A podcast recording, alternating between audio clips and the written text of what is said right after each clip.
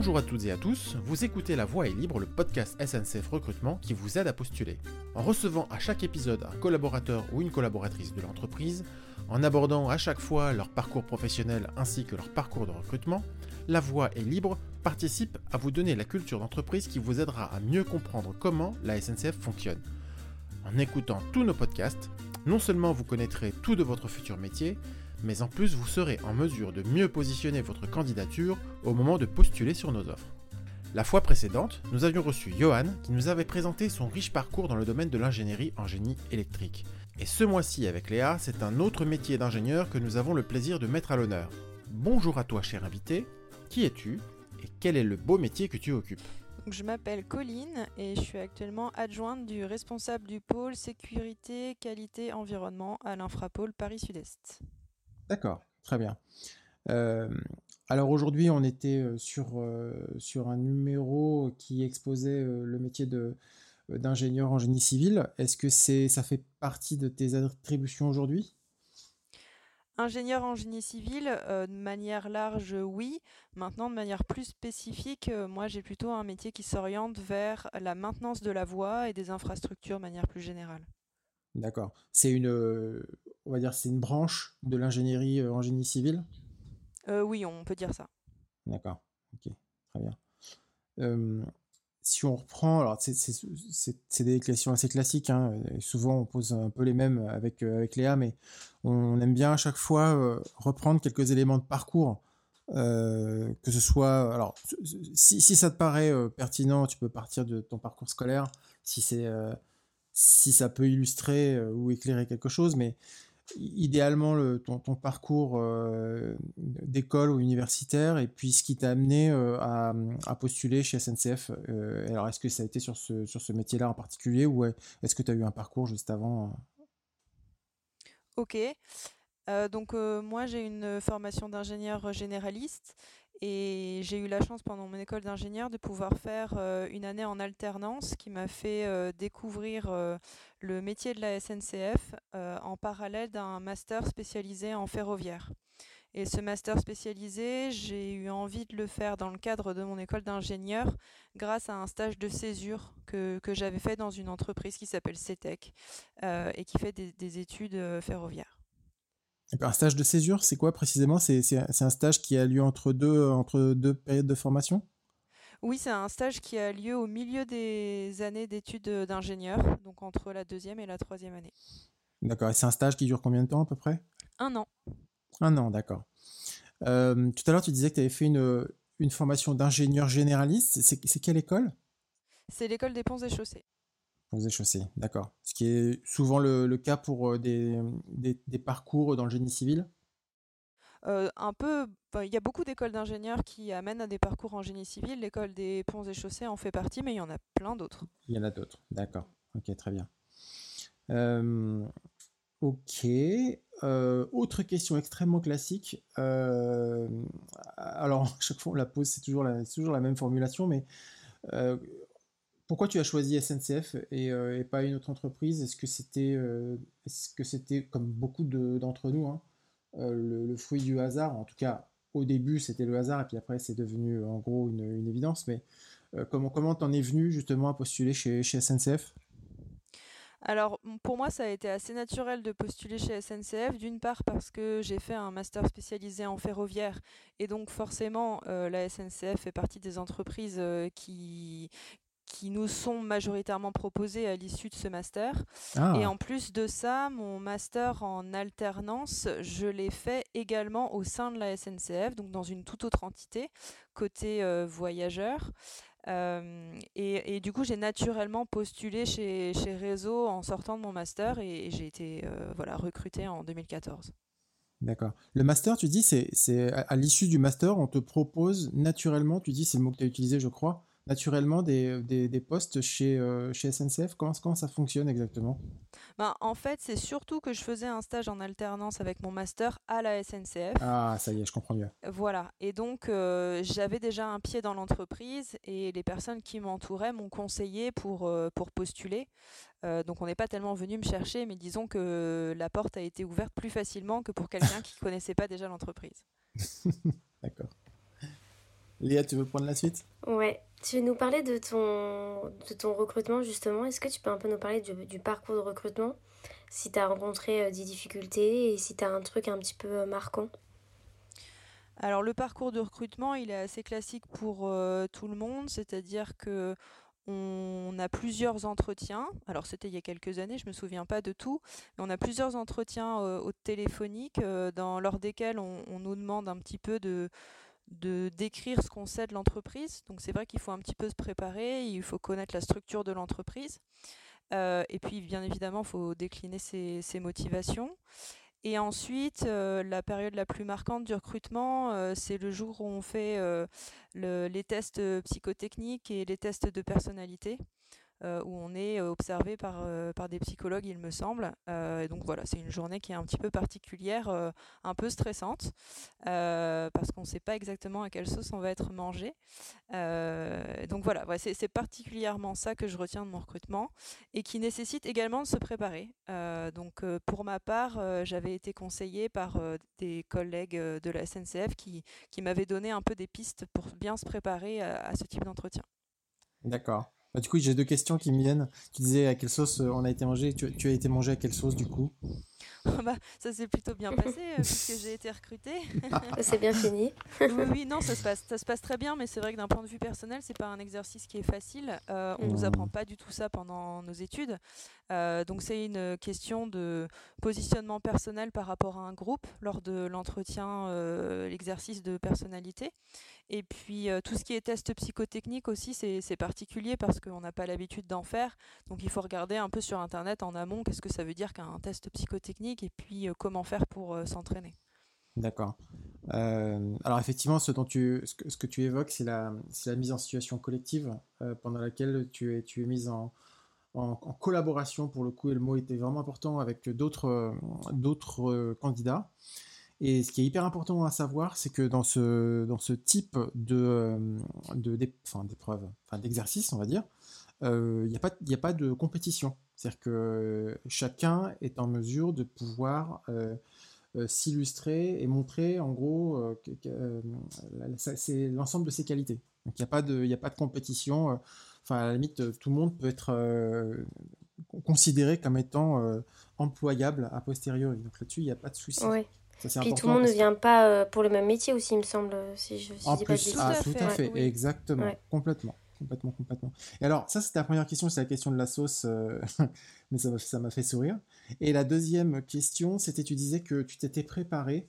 Euh, est-ce que tu, peux nous en dire un tout petit peu plus? Parce que pour le coup, euh, les personnes qui nous écoutent sont assez friandes de, de, conseils, justement.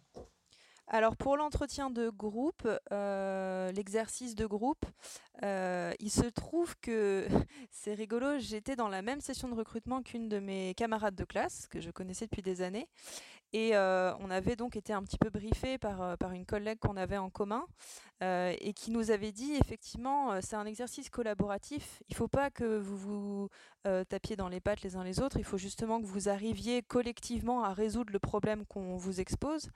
Et du coup avec elle on s'était coordonné avant et on s'était dit tiens bah alors toi tu prendras le stylo et puis c'est toi qui feras le compte rendu de la réunion et puis bah ah, moi je serai plus dans la présentation des acteurs au début de la réunion, dans la conciliation, etc.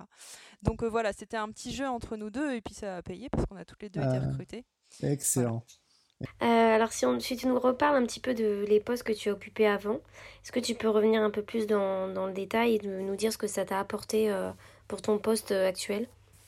Oui, parce qu'en plus tu, tu, nous as dit que tu, ça, remontait un petit peu la, la, période, de, de, de, la période du parcours de recrutement. Euh, ça veut dire que du coup, tu, as eu une vie euh, professionnelle entre, euh, entre le moment où tu as, recruté, tu as été recruté et aujourd'hui? Oui, là je suis sur mon troisième poste aujourd'hui. J'ai été recrutée en octobre 2014. mon premier poste a duré environ deux ans. J'étais chef de projet à l'agence Grand Paris, qui est une entité qui s'occupe de gérer toutes les interfaces et interconnexions entre le futur réseau du Grand Paris Express et les gares actuelles SNCF. Donc pendant deux ans, j'ai été chef de projet junior. Euh, donc j'ai énormément appris pendant ces deux ans. j'ai appris la gestion de projet, j'ai appris la manière dont sont organisés des travaux. Et je me suis vite rendu compte que malgré le fait que ce soit très intéressant, j'avais des lacunes techniques forcément, puisque le métier du ferroviaire ne s'apprend pas ou peu à l'école. Et du coup, j'ai souhaité changer rapidement de milieu pour aller en infrapôle, donc en établissement dans lequel on apprend la technique de la maintenance et des travaux. Donc en 2016, je suis arrivée à l'infrapôle Paris Sud-Est, dans lequel je suis toujours actuellement. Et la richesse de, cette entreprise, hein, c'est que pendant un an et demi, euh, j'ai été euh, formée euh, par, par l'entreprise dans une école de formation SNCF qui m'a permis d'apprendre le métier de la maintenance de la voie. Et en parallèle de ça, j'étais en soutien dans une unité de maintenance à Villeneuve-Saint-Georges et donc au quotidien, lorsque je n'étais pas à l'école, j'aidais mes collègues et puis j'apprenais sur le terrain à, acquérir, voilà, enfin, j'aidais mes collègues à, faire leur travail du quotidien et moi, ça me permettait d'acquérir des connaissances. Et donc, euh, à l'issue de cette formation, j'ai pu prendre un poste euh, qu'on appelle de dirigeant de proximité ou encore DPX, euh, qui est un métier où on manage des équipes d'opérateurs de, maintenance. Et notre quotidien, c'est d'organiser les opérations de maintenance de manière à ce qu'on respecte la réglementation et que tout cela se fasse bien entendu en sécurité et notre objectif premier d'un point de vue client, clientèle, c'est d'assurer la régularité des trains et bien entendu la sécurité de nos voyageurs. D'accord, très bien. Et ça, ce poste que tu as pris de DPX, c'était donc en 2017, mi-2017 ou quasiment 2018 Début 2018. C'est ça. Le temps de faire ma formation, tout à fait. Oui, oui, oui, ouais. je comprends. Ok, très bien. Et, euh, c'est après ce poste-là, du coup, que tu te retrouves. Ou alors, non, c'est le poste que tu occupes aujourd'hui? Euh, Non, c'était le précédent. C'est le précédent, euh, d'accord. c'est ça. En fait, la formation, je ne l'ai pas compté comme un vrai poste. c'était plutôt un apprentissage. Et là, donc, mon troisième poste, je l'ai pris il y a quasiment deux ans. et je fais maintenant partie du siège de l'établissement de l'Infrapôle Paris Sud-Est et je suis au pôle qualité, sécurité, environnement. Alors il me semblait que ce métier de DPX était censé euh, disparaître si ce n'est pas déjà fait. Euh, est-ce que tu confirmes et est-ce que tu saurais quelles seraient les alternatives? Euh, oui, donc effectivement, sur mon établissement, le métier de DPX n'existe plus depuis le 1er janvier 2022. du coup, les personnes qui ont un cursus similaire au mien, qui ont fait la formation euh, d'un an et demi euh, de métier euh, voix peuvent accéder à des métiers qui sont un peu différents. donc il y a un métier par exemple qui s'appelle le conducteur travaux. C'est celui qui se rapproche certainement le plus de ce qu'était le métier de DPX. le but de ce métier, c'est de réaliser, préparer les chantiers. Euh, et accompagner les équipes sur le terrain et avoir un, œil critique euh, technique euh, sur, sur la réalisation des chantiers. la différence par rapport à un DPX, c'est que le conducteur travaux n'a plus le volet managérial.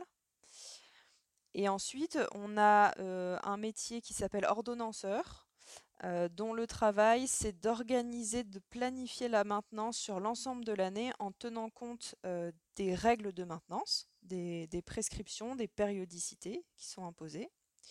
Donc c'est un métier qui nécessite d'être d'être organisé, de dialoguer avec toutes les entités qui sont nécessaires pour organiser un chantier de A à Z. on a aussi des métiers qui sont plus dans la programmation des chantiers en amont. Donc dans certaines unités, il y a, ce type, de mission où la personne va s'assurer que tous les chantiers vont être compatibles entre eux avant qu'ils soient réellement organisés depuis leur début jusqu'à leur réalisation. Et il y a aussi des métiers qu'on appelle référent sécurité, référent patrimoine, où là, ça va plus être des métiers spécialisés dans un domaine. Donc, soit le domaine de la sécurité au sens large, soit un domaine purement technique, donc de la voie ou alors de la signalisation ou des caténaires pour, pour les autres spécialités. C'est sympa comme, comme parcours, du coup, on voit en gros quelles sont les, les opportunités quand tu rentres et puis euh, surtout les opportunités de formation en cours de route qui te permettent de, gravir un peu. Euh, j'aime pas trop cette expression, mais gravir plus ou moins les échelons. Enfin, là, en gros, ça, ça, m'apparaît pas vraiment comme des échelons, mais plutôt euh, comme une montée en, en compétences et en, et en connaissances. Parce que ça, ça apparaît plus comme ça, hein, la façon dont tu le, dont tu le présentes. Oui, c'est exactement ça. Mmh.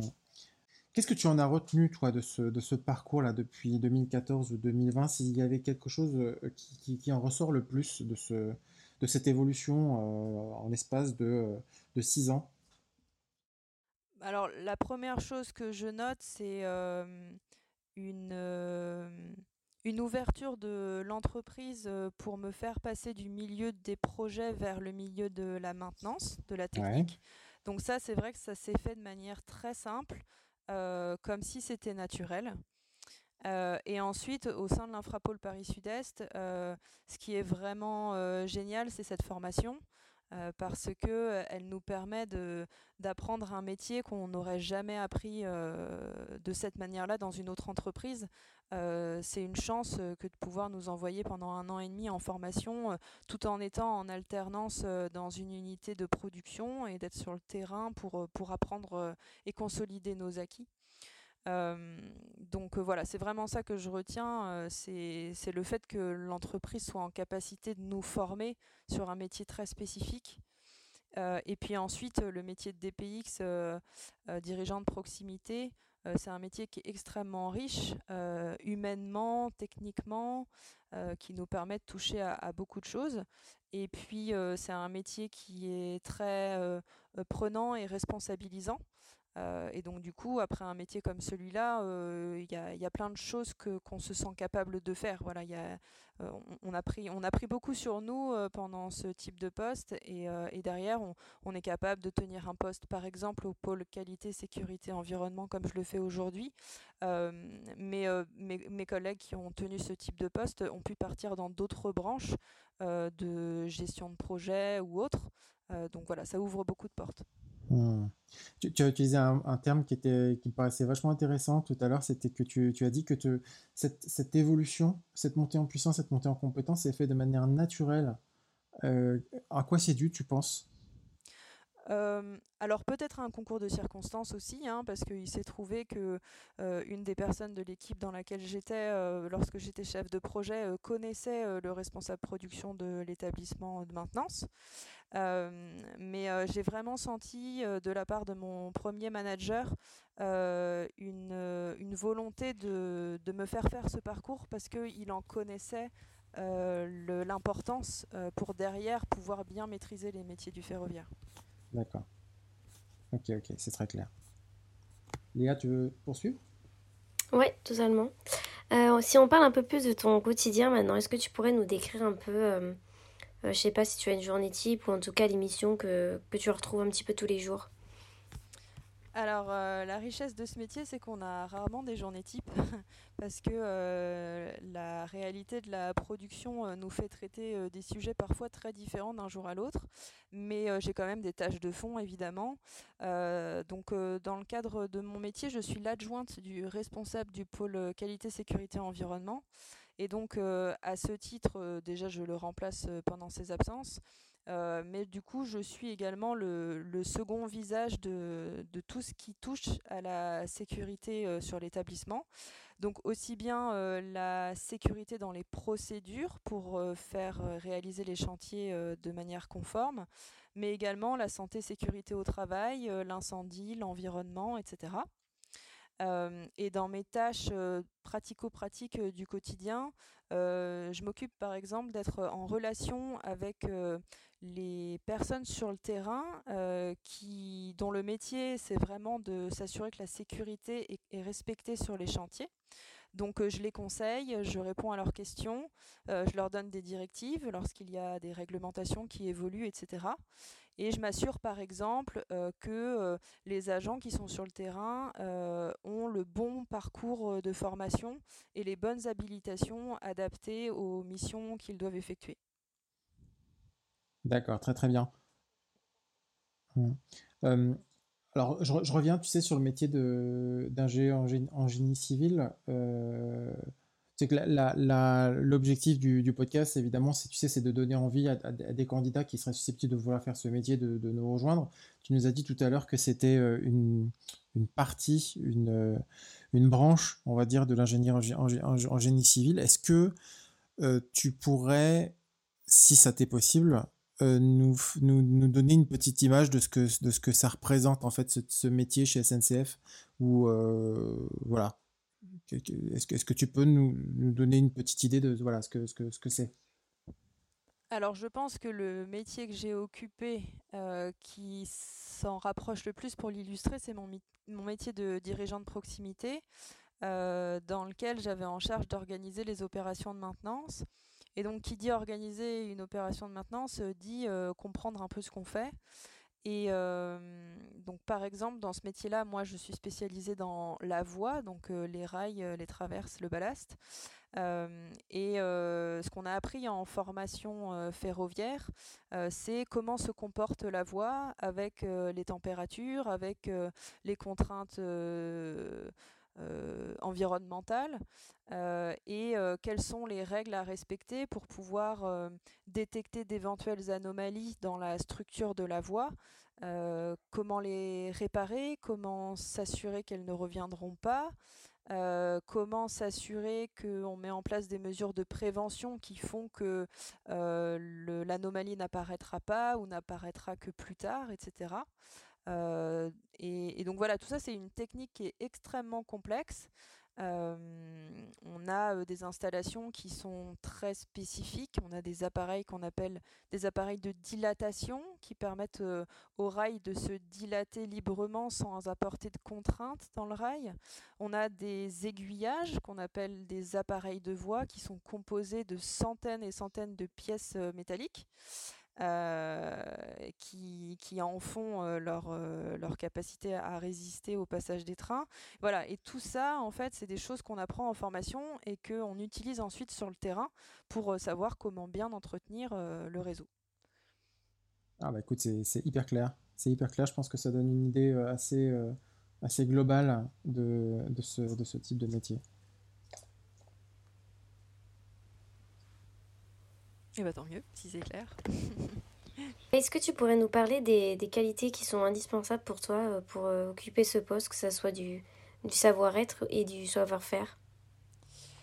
Alors, euh, à la fois pour le poste précédent et celui que j'occupe actuellement, je pense que la rigueur, c'est forcément un des aspects de personnalité qu'on doit avoir pour pouvoir bien faire notre métier, parce que on a un métier qui est extrêmement réglementé on a des prescriptions à, respecter euh, pour faire nos opérations de maintenance.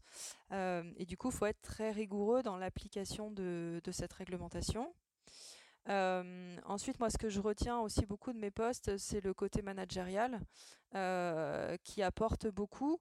et pour qu'il apporte beaucoup, il faut aussi donner beaucoup. donc, je pense que l'écoute euh, la bienveillance euh, font partie des qualités que, qu'on doit avoir pour, euh, pour manager des équipes. Et puis aussi bah, l'impartialité pour, être, pour traiter des, des, sujets de la même façon avec l'un, avec l'autre. et donc voilà, c'est, c'est très enrichissant. Après, en qualité première, je dirais que c'est aussi l'adaptabilité. Euh, sur tous les sujets confondus, parce qu'il faut être très humble quand on prend ce type de poste, euh, parce qu'on va être confronté à des choses qu'on maîtrise pas ou peu. Et finalement, on apprend beaucoup, en fait, et, nos qualités, elles viennent aussi en apprenant. Hmm. C'est de là où vient, euh, enfin, c'est aussi une source de satisfaction, j'imagine. Ah oui, oui, tout à fait. c'est le, management, euh, c'est une satisfaction et une richesse euh, personnelle euh, qui, qui en découle, qui, qui sont vraiment très sympas.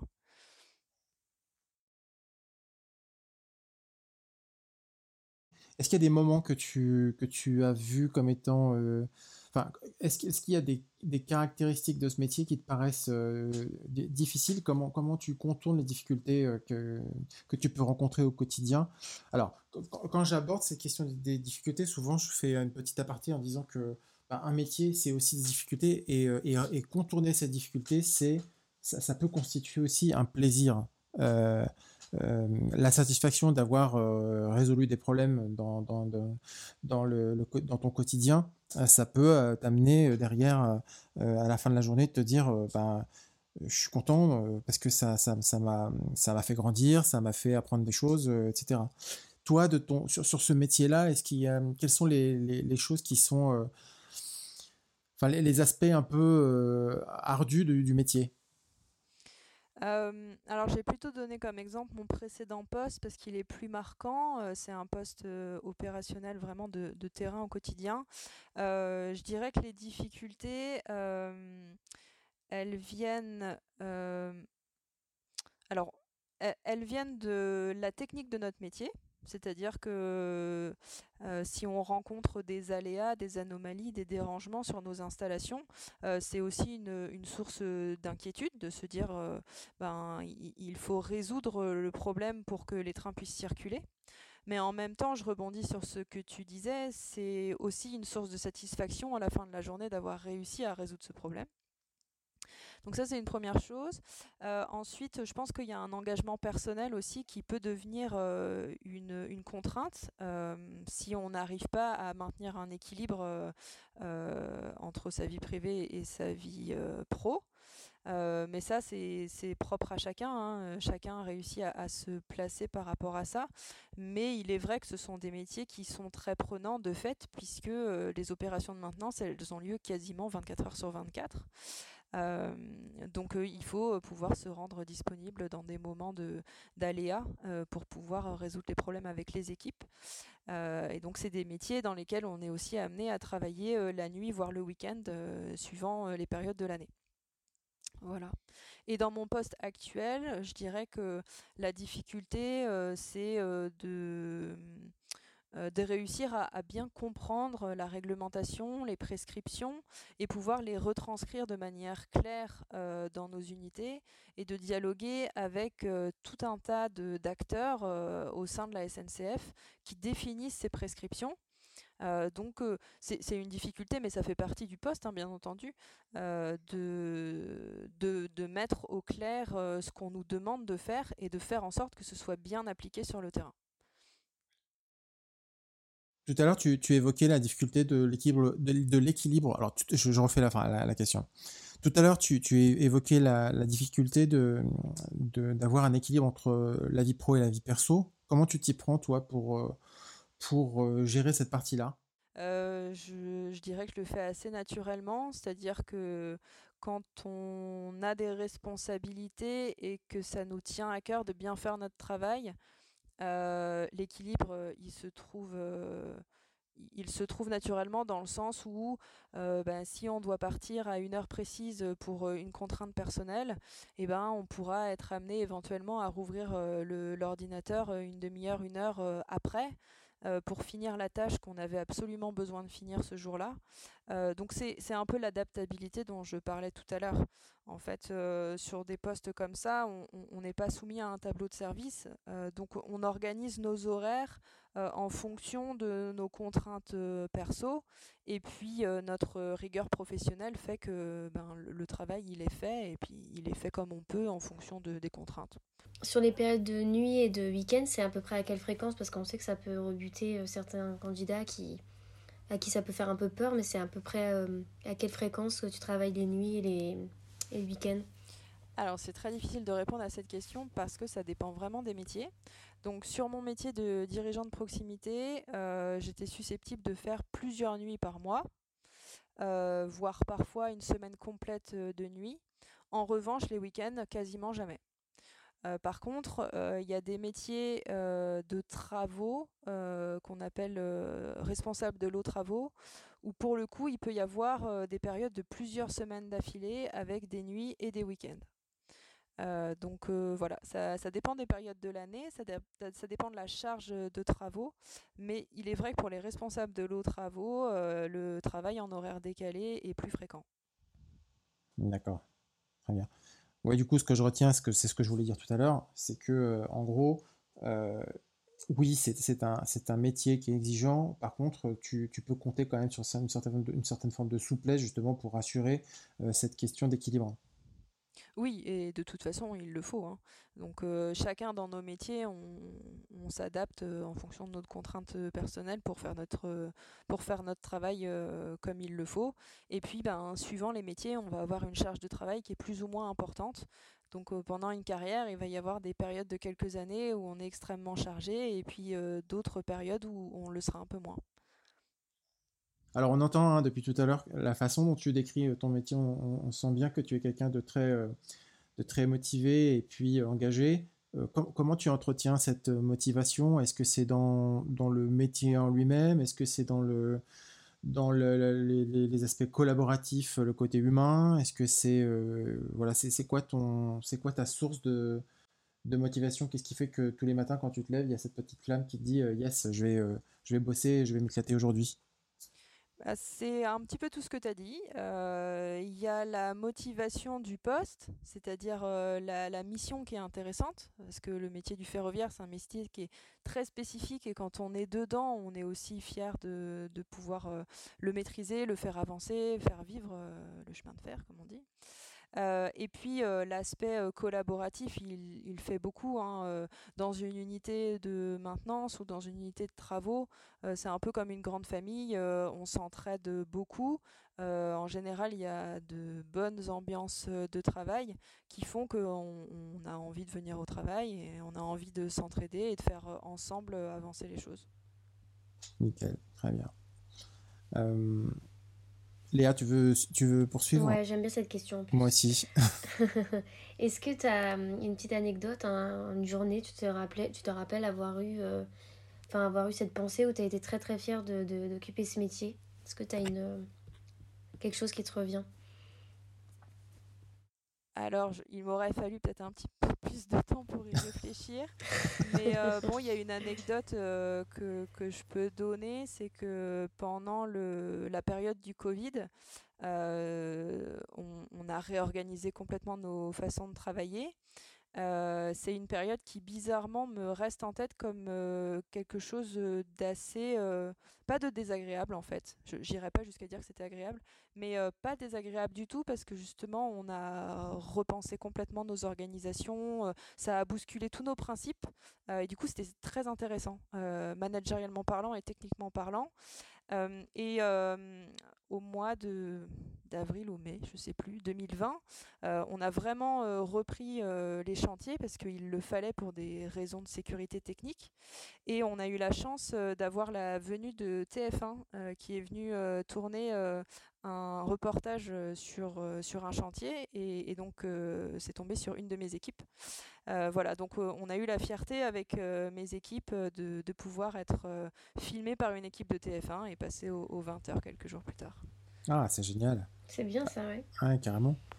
Euh, ouais, c'est marrant, c'est la deuxième fois que, que, l'un de nos interviewés pointe le, le Covid comme étant une période qui a. J'y avais pensé aussi, ouais. ouais, Qui, qui, a fait émerger euh, le fait que bah, la personne était fière d'occuper son métier. Et euh, la personne avant toi qui a, qui a exprimé cette, cette chose-là, c'était bah, un certain Nicolas qui était opérateur de production fret et disait que bah, pendant la période Covid, bah, son métier ne s'est pas arrêté et que bah, justement il se rendait compte que euh, bah, son, son, métier, non seulement il s'était pas arrêté, mais qu'en plus il était essentiel pour faire en sorte que la, la, France continue à tourner. Quoi. Tout à fait, oui. Ok, bah écoute, euh, c'est plutôt pas mal. Euh, ah oui, là, il y a une question qui est vraiment centrale et, et, qui va intéresser beaucoup de monde, notamment parmi les, les candidats, c'est la question de la formation. Euh, donc tu parlais de la formation tout à l'heure. Euh, est-ce que j'ai bien compris qu'il y avait une formation avant, avant d'occuper le poste que tu, que tu occupes. Est-ce qu'il y a la possibilité de se former en cours de route?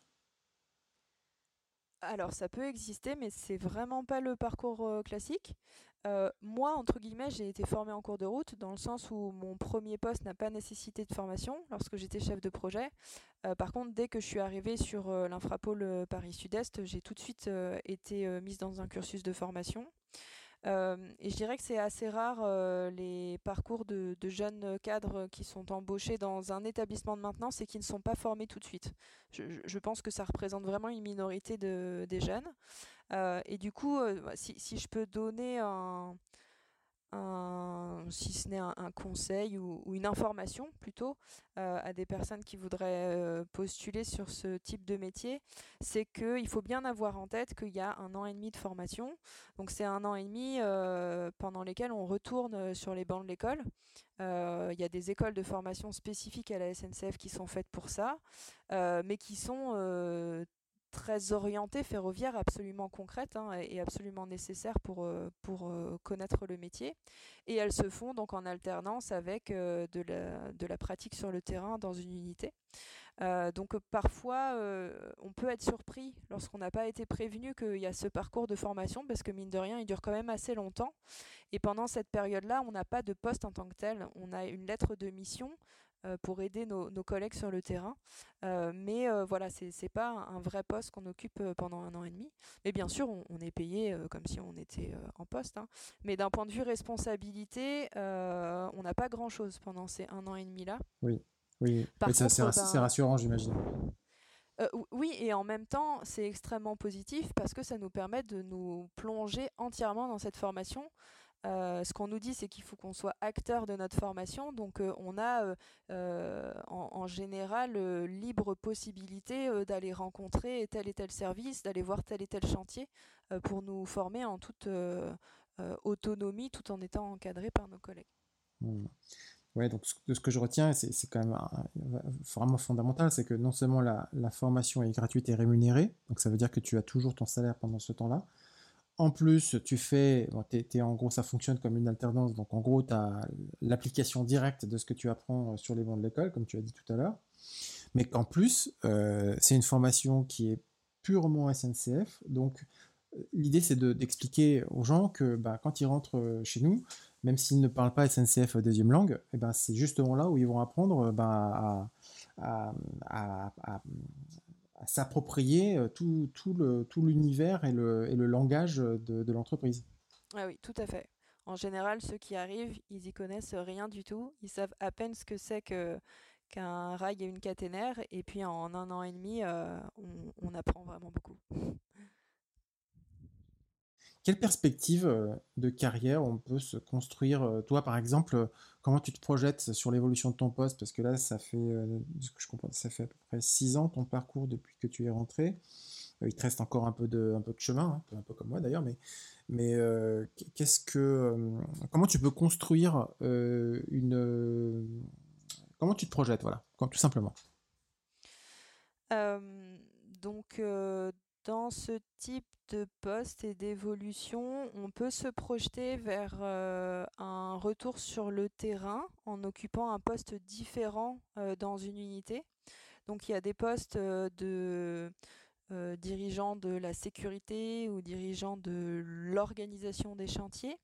il y a aussi le poste du dirigeant d'unité mmh qui peut être convoité où là pour le coup c'est un poste euh, où euh, on a 150, euh, 200 personnes à gérer dans une unité territoriale. Et puis ensuite, moi j'aimerais aussi me projeter vers des métiers qui vont au-delà d'un infrapôle maintenance et travaux. Du coup, au sein de SNCF Réseau, il y, y, a plusieurs types de postes, alors que je connais encore assez mal à mon niveau mais ce qui m'intéresserait, ce serait d'aller voir ce qui se passe peut-être sur d'autres grands projets. ou bien éventuellement des passerelles sur le plus long terme hein, vers Gare et Connexion, SNCF Voyageurs, etc. et du coup, j'aimerais vraiment profiter de ce qu'offre la SNCF comme possibilité de, comment dire d'évolution, de changement de poste pour euh, voir si je peux explorer aussi un peu ailleurs que SNCF Réseau, même si voilà dans, dans un court et moyen terme, c'est sûr que je resterai sur, euh, sur réseau. D'accord. Ok, je vois très bien. bah écoute, on arrive quasiment au terme de, de, ce podcast. On finit traditionnellement par deux questions qui reviennent tout le temps. Léa, peut-être tu peux te charger de la première et puis je m'occuperai de la dernière. Ouais, on aime, on aime bien finir par cette, par cette question. Est-ce que tu auras un, conseil en or à donner pour les candidats qui voudraient faire le même métier que toi? Tu en as déroulé plusieurs tout au long de l'interview, mais est-ce que tu en as un autre à nous donner? Ben, Je dirais que si on est passionné, euh, tout se passera bien. Alors, euh, la toute dernière question qu'on pose, euh, Colline, c'est une question qui sort un petit peu du cadre, on va dire, strictement professionnel. L'idée, c'est plus d'humaniser nos, nos, nos, interviewés, nos invités. Est-ce que tu aurais une, ressource culturelle ou pas, enfin quelque chose qui, te, qui te botte parmi soit tes hobbies ou les choses que tu as pu lire, voir, ça peut être n'importe quoi, un livre, un film, euh, une chaîne YouTube, euh, une recette de cuisine, euh, ce que tu veux. Il faut pas que c'est le lien avec mon métier. Ah, ah, non, tu fais ce que tu veux. Si ça, si ça doit avoir un lien avec ton métier, ça a un lien, c'est ton choix. bah, moi, je dirais que dans mes passions extra-professionnelles, il y a tout ce qui est sportif. Euh, et euh, du coup, moi, j'aime beaucoup aller voir euh, un festival qui s'appelle Montagne en scène ah, et qui montre des, des, des, passionnés de sport qui relèvent des défis tous aussi fous les uns que les autres. Et c'est aussi quelque chose que je partage avec mes collègues de boulot parce qu'on s'est créé un petit groupe et régulièrement, on va voir ce festival. Ah, c'est génial. Alors, montagne en scène, c'est en scène S-E-I-N-E e, comme, le, comme la, le la Scène, comme la scène de théâtre. Ah, la scène de théâtre, d'accord, ok. Et ça, ça se... Où est-ce qu'on voit ça? Euh, bah, dans, beaucoup de grandes villes de France. Et puis, ah, d'accord.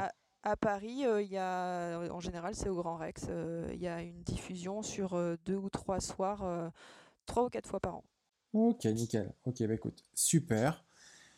Je n'ai plus qu'à te remercier extrêmement chaleureusement, Colline. Je sais que tu es prise par le temps. Il nous reste, voilà, on a, on a respecté notre deal de finir avant, avant 15 h Eh ben, merci beaucoup. Voilà, c'est la fin de notre podcast. Nous, nous nous retrouvons bientôt pour un autre épisode de La Voix est libre qui sera consacré à un autre de nos métiers chez SNCF. Comme à chaque fois, si le métier que nous vous présentons vous intéresse, alors je vous invite à venir sur notre site emploi.sncf.com pour y découvrir des offres similaires disponibles sur toute la France. Enfin, et là c'est vraiment important, je vous invite très chaleureusement à partager ce podcast auprès de vos amis, de votre famille, de vos camarades, pour ceux qui évidemment sont encore en école d'ingénieur, pour le leur faire découvrir. Cela leur permettra à eux aussi de pouvoir postuler dans les meilleures conditions. Sur ce, je vous dis donc à bientôt et portez-vous bien.